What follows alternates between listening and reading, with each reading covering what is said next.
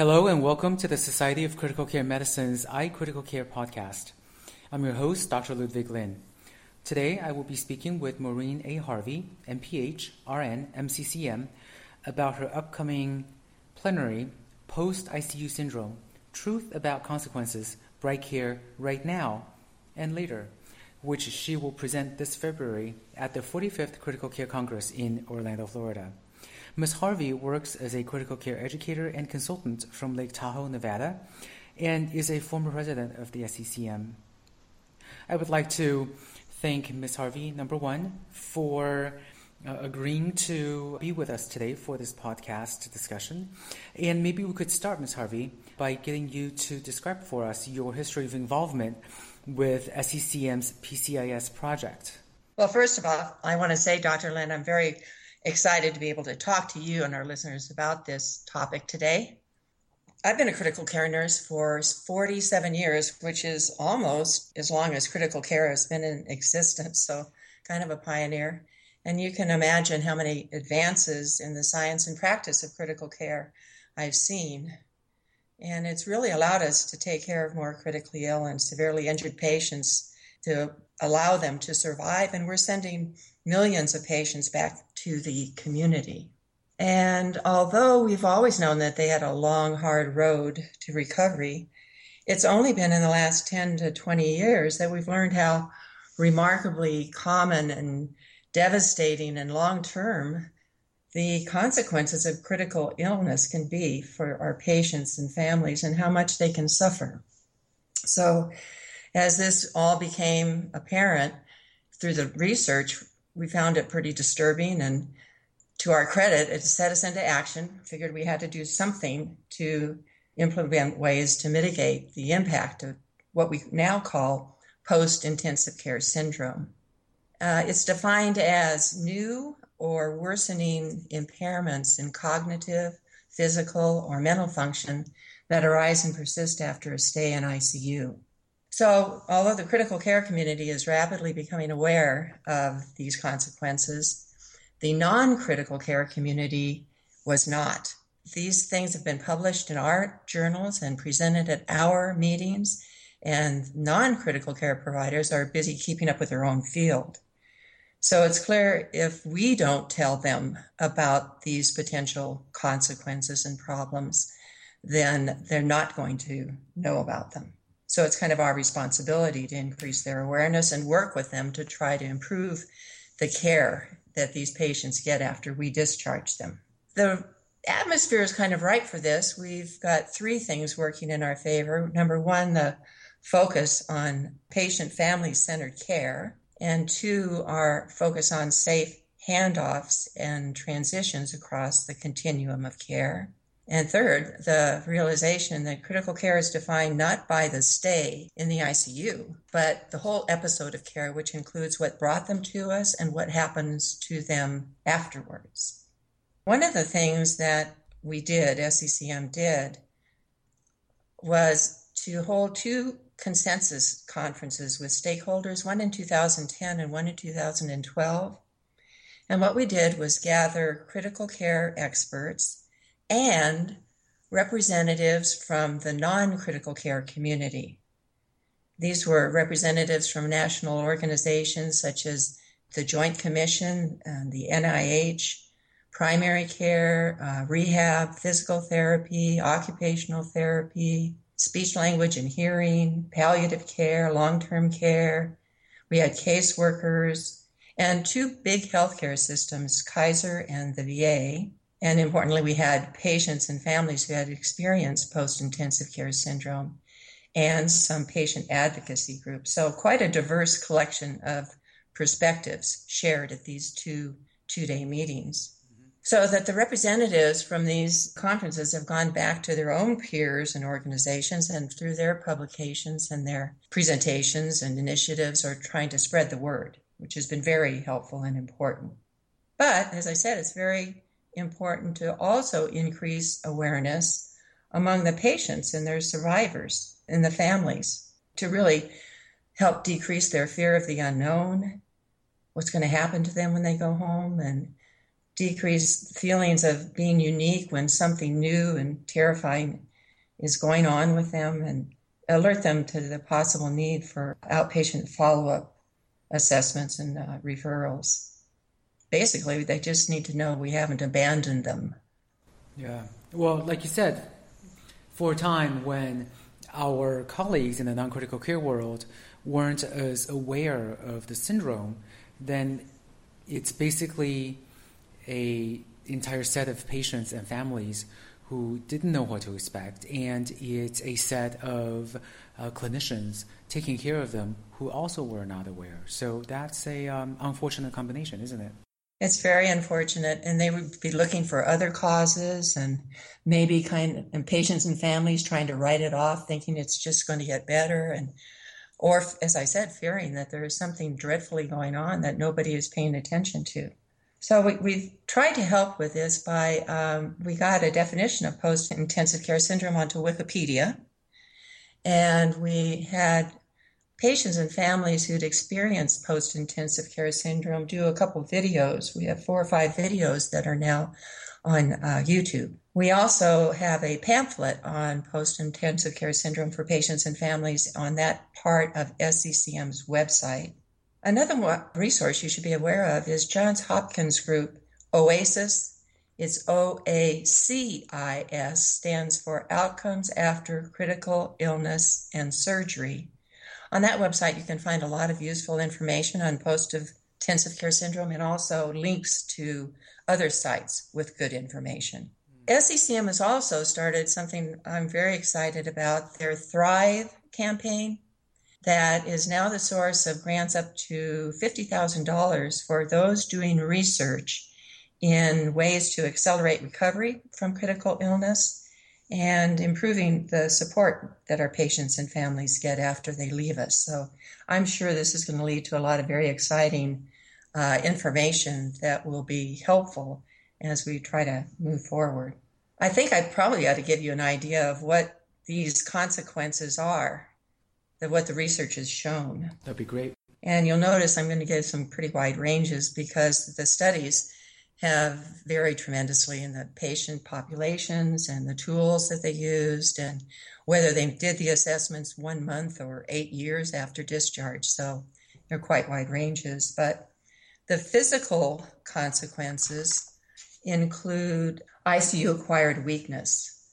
About a fourth to half of patients who have been on a ventilator for four to seven days, and half to three-fourths of those with sepsis develop this weakness. And in ten to sixty percent of those in I C U, and if they've been on a ventilator, it could be seventy-five percent, have difficulty with just the activities of daily living a year later. And those that have this acquired weakness still can have some abnormal motor function to five years later. The cognitive consequences, those are things like problems with memory and processing speed and planning and problem solving and visual spatial awareness. That can happen in thirty to eighty percent of our patients assessed a year later. Mm-hmm. And if they've had A R D S, a fourth of them still have impairment six years later.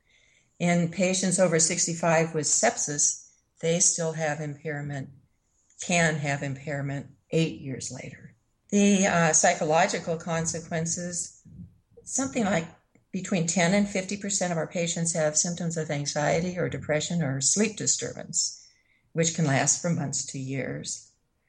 And ten to sixty percent have significant symptoms of P T S D, which can be present years later. So all of this, you know, leads to some pretty heavy socioeconomic consequences. Our patients report a very uh, lower quality of life that may improve slowly, take years to return to baseline.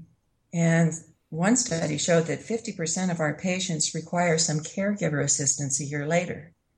That could be anything from just help with daily activities of daily living to just full-time care. And in patients with A R D S, one study showed that fifty percent of the patients hadn't returned to work a year later. So that's the bad news. The good news is that uh, we now have found many things, some strategies and tools that can decrease the incidence of post-intensive care syndrome. And some of these are things we've done for years for other good reasons, and now we have a, a stronger imperative to implement them. Mm-hmm. And some are, some are new. One of the things we can do is try to reduce the risk factors. And the risk factors include age over sixty-five. Well, that we can't do anything about, but we can do something about immobility, the number of days they spend on a ventilator, the number of days they're in I C U, use of heavy sedation, delirium, prevention of A R D S and sepsis. So, as I said, most of these we have other reasons to address and, and have been working hard to diminish them. But as I said, we have about uh, half a dozen tools now that have been shown to be helpful. Probably our most powerful tool is early mobility. And I come, as I said, for you, from years of practice in critical care when we kept our patients doped and comatose, thinking that, that was the right thing to do. Right. And we're now very well aware of the adverse effects of immobility and surprised, actually, about how many of our patients can participate in early mobility programs from the beginning of their stay in the I C U, even when they have continuous drips and are on a ventilator and have invasive lines. And it can begin with things like passive and active range of motion in the bed to progress to bed ergometry, bicycle ergometry, to ambulating in the hallways. And you can imagine this takes extra work and the right resources and training, but has tremendous impact. It can decrease the time they spend on the ventilator, decrease weakness, decrease the stay in the I C U, decrease hospital length of stay. All of that decreases cost. It decreases delirium, depression, and anxiety. So it's not just the physical benefits. So that's one very important tool is really we're trying to push nationwide. Sure. Another one you'd think would be the logical, uh, a logical solution would be to have post-discharge and follow-up clinics. But the research so far in those has been some small studies in various countries and different healthcare systems. So we're having trouble identifying what the right fit might be, what the right solution might be.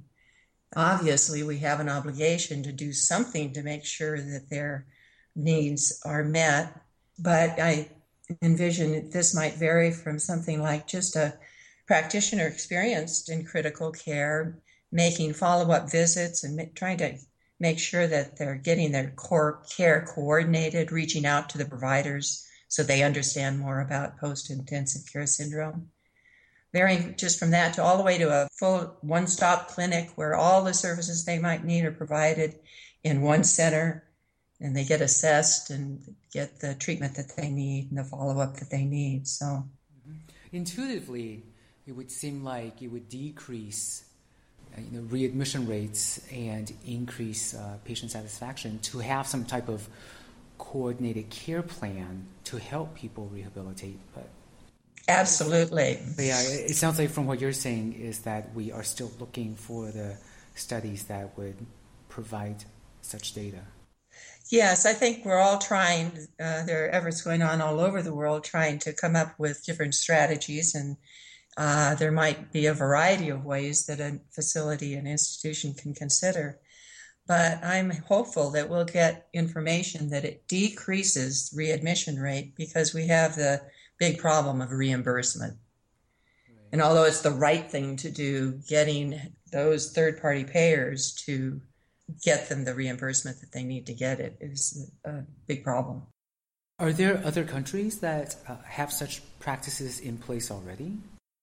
Actually, the U K is one of the countries. thirty percent of their I C Us already have post-I C U follow-up clinics. But like I said, I, I'm getting kind of impatient because the studies, you know, they have to be long-term and they take a while to set up and they take a while for the results to be published. But we'll get there. A third thing that's been shown to be helpful is having a psychologist involved as part of the I C U team. They can help with support and counseling and uh, for families and patients, teach them about stress management and coping skills.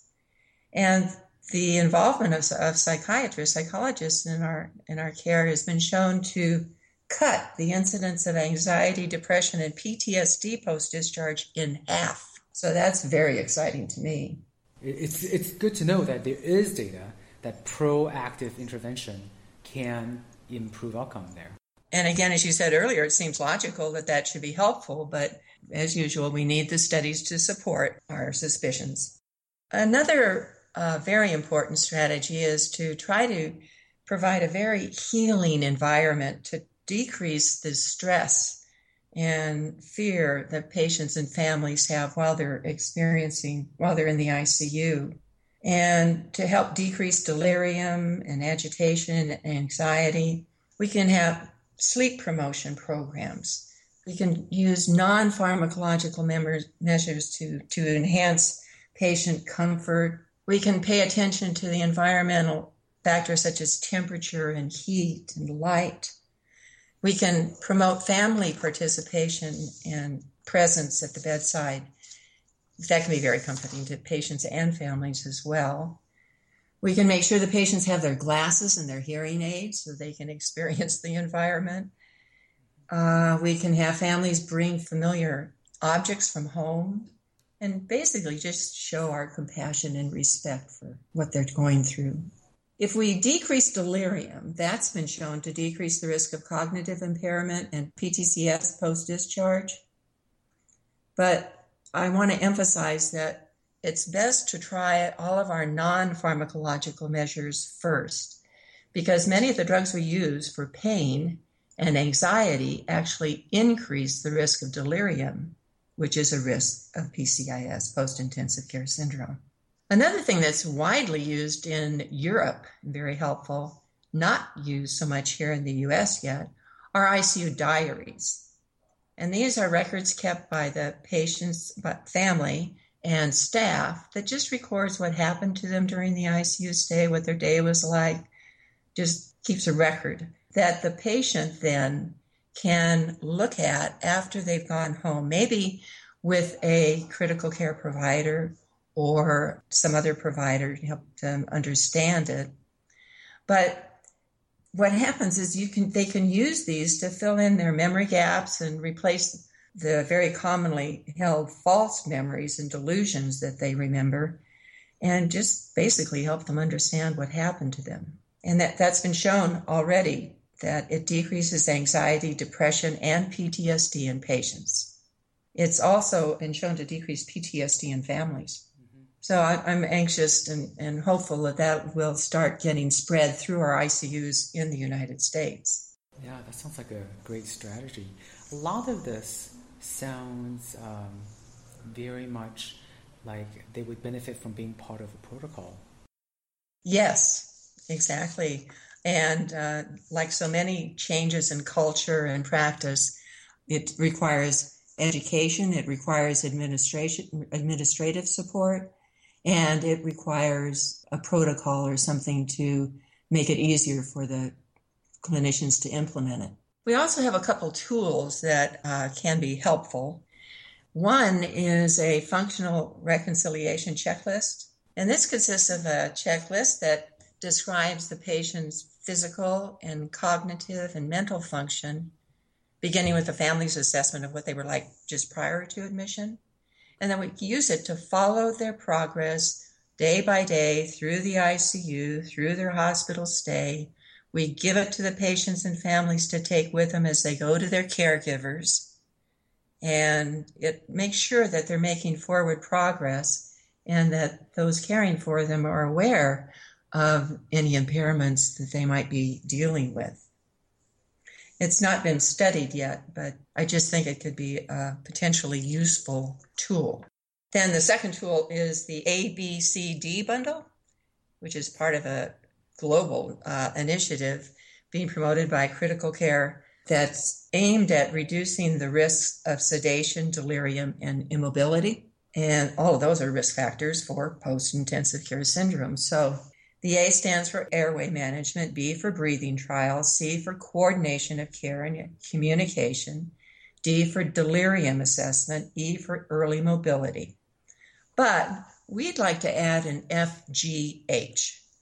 F for family involvement, G for good handoff communication, and H for having handout materials on post-intensive care syndrome for patients and families. So those are a couple tools, and we're not there yet, but I'm a fan of the bundle uh, strategy, bundles that help decrease the incidence of complications of critical illness. And I'm kind of dreaming of a day when we have enough evidence of how each of these tools might be helpful, that we get to the point where we have a bundle of strategies that if we im- apply them every day in every patient, that we can decrease dramatically the incidence of post-intensive care syndrome. We haven't discussed really post-intensive care syndrome in families, which is another big issue, because in families, it not only occurs in families of patients who survive, but families of patients that don't survive. And I think a lot of those families are slipping through the cracks. And it kind of builds on our current model of family-centered care. We've always had a compassion and felt a responsibility for their well-being. But we now understand that they are an important piece of information about the patient's past, medical history, values, culture, and a resource during their I C U stay. And now we need them as a bridge to the patient's future care and recovery. So it's addressing post-intensive care syndrome in, in patients and families is not only humane and ethically and professionally responsible thing to do, but if we care for them, then they'll be better able to care for our patients. Right.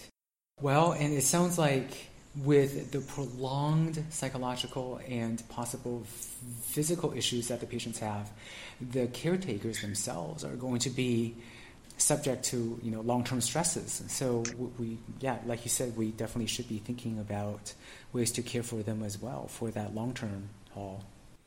Absolutely. What we know about the risks is it's higher in women, it's higher in patient spouses, it's higher in when the patient was a child or had a higher risk of death. It's higher in families with less education. And if they've been involved in the decision-making when that's not a comfortable or preferred role for them, which happens quite frequently. You know, our patients often can't make decisions for themselves, so we really do rely on the family for so many critical decisions.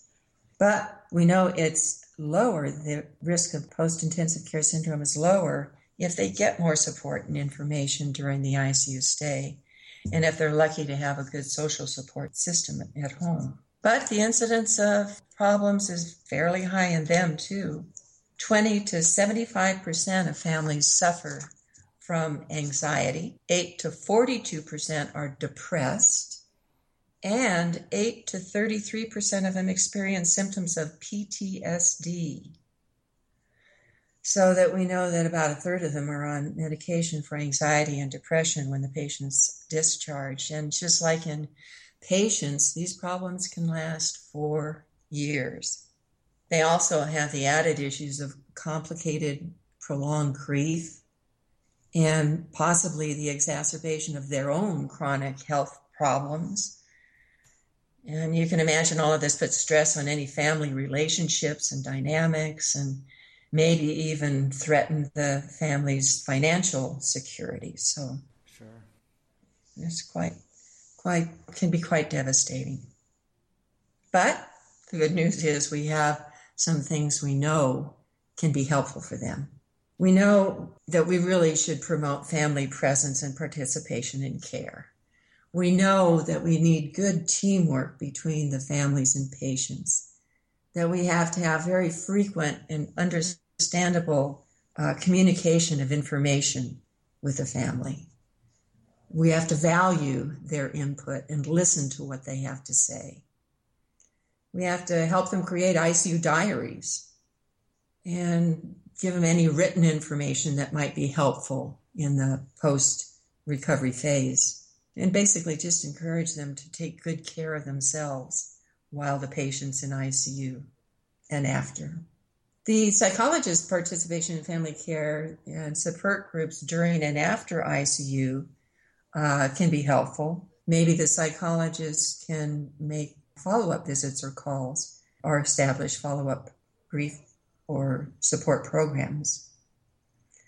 And the team members that can be very helpful with this, of course, are our caseworkers and discharge planners, social workers, because they're very good at coordinating and re- identifying uh, resources for the proper training and referral that the families might need. Yeah, I was going to actually ask you, who are the best allies in combating P I C S for critical care clinicians? And I think you just listed some of them. It sounds like we really uh, could benefit from getting psychologists to be involved, caseworkers, discharge planners, social workers. Is that is that right? Yes, exactly. But I think it's also important to have people who have experience in critical care, and that could be a nurse, a doctor, or a social worker, or a psychologist, somebody who's been involved in the care of the critically ill to help with the care after discharge, because they understand and can explain why some of these things have happened and can be a good communication link. Even though we're not trying to replace primary care, I think we are the ones that have to try to communicate what the impact might have been. Right. So it, it, these are a lot of things to ask of us when I know everybody's stretched and time is precious. But it's uh, these are pretty high-impact efforts, things that we can do that will have a tremendous impact on our patients and families. And I think our success as critical care providers is going to be judged not on our survival, their survival rates, but if the patients get what they really want. And what they really want is the highest quality of care possible after survival of critical illness. Sure. And I think that should be our goal, too. In fact, I think it is.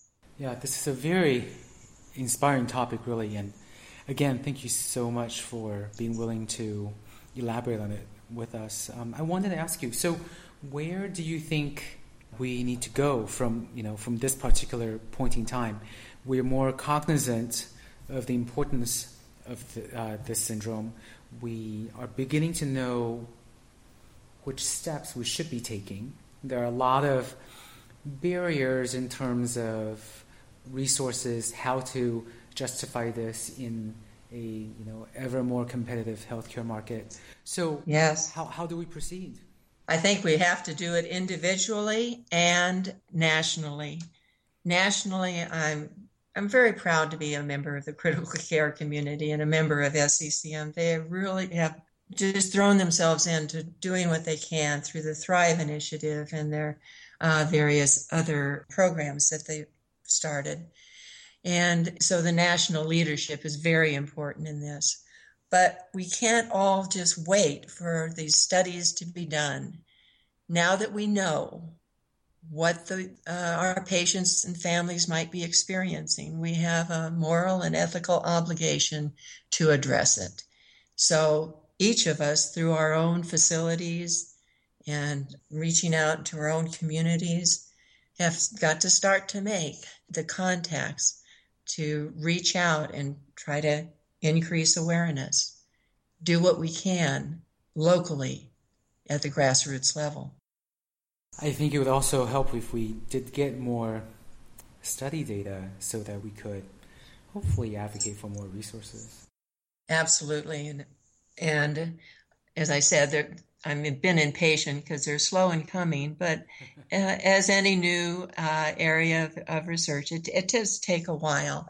And once we get the evidence, then it's going to take another while to convince those that have are in charge of reimbursement, third-party payment. But I, I am fairly excited. I am looking forward to seeing how our patients and families are going to be doing five and ten years from now. I really think we're going to make some great strides and big improvements. Well, I think um, you know, getting you to be on the podcast and to discuss this, and you know, basically have this be a call to arms for all of us to participate individually as well as an organization, is a great step. So thank you so much for your time, and I'd like to thank all of our listeners for joining us today. This and thank you, and I'd like to thank them too. Yes, yes. So this concludes another edition of the iCritical Care podcast. Please check out our website at w w w dot s c c m dot org backslash iCriticalCare for more information. For the iCritical Care podcast, I'm Doctor Ludwig Lin.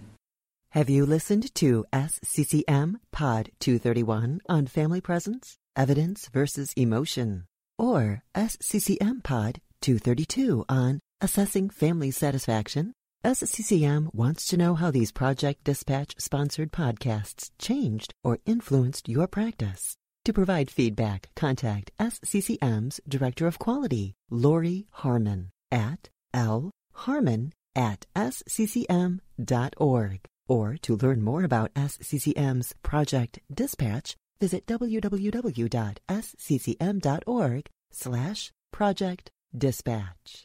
Ludwig Lin, M D, is an intensivist and anesthesiologist at Summit Alta Bates Medical Center in the Bay Area in Northern California, and is a consulting professor at Stanford University, where he teaches a seminar on the psychosocial and economic ramifications of critical illness. Doctor Lin did his medical training, anesthesia residency, and critical care medicine fellowship at the University of California, San Francisco. He has served as faculty at both Stanford University as well as the University of California, San Francisco, where he was a professor and the medical director of critical care at San Francisco General Hospital. He has interests in patient-family communication as well as education. Being a S C C M podcast host reminds Doctor Lin of his undergraduate days as a news broadcaster for his college radio station, K Z S U. The iCritical Care podcast is copyrighted material and all rights are reserved. Statements of fact and opinion expressed in this podcast are those of authors and participants and do not imply an opinion on the part of the Society of Critical Care Medicine or its officers or members. To contact the editorial staff of the iCritical Care podcast with questions, comments, or ideas, please email iCriticalCare at s c c m dot org or info at s c c m dot org.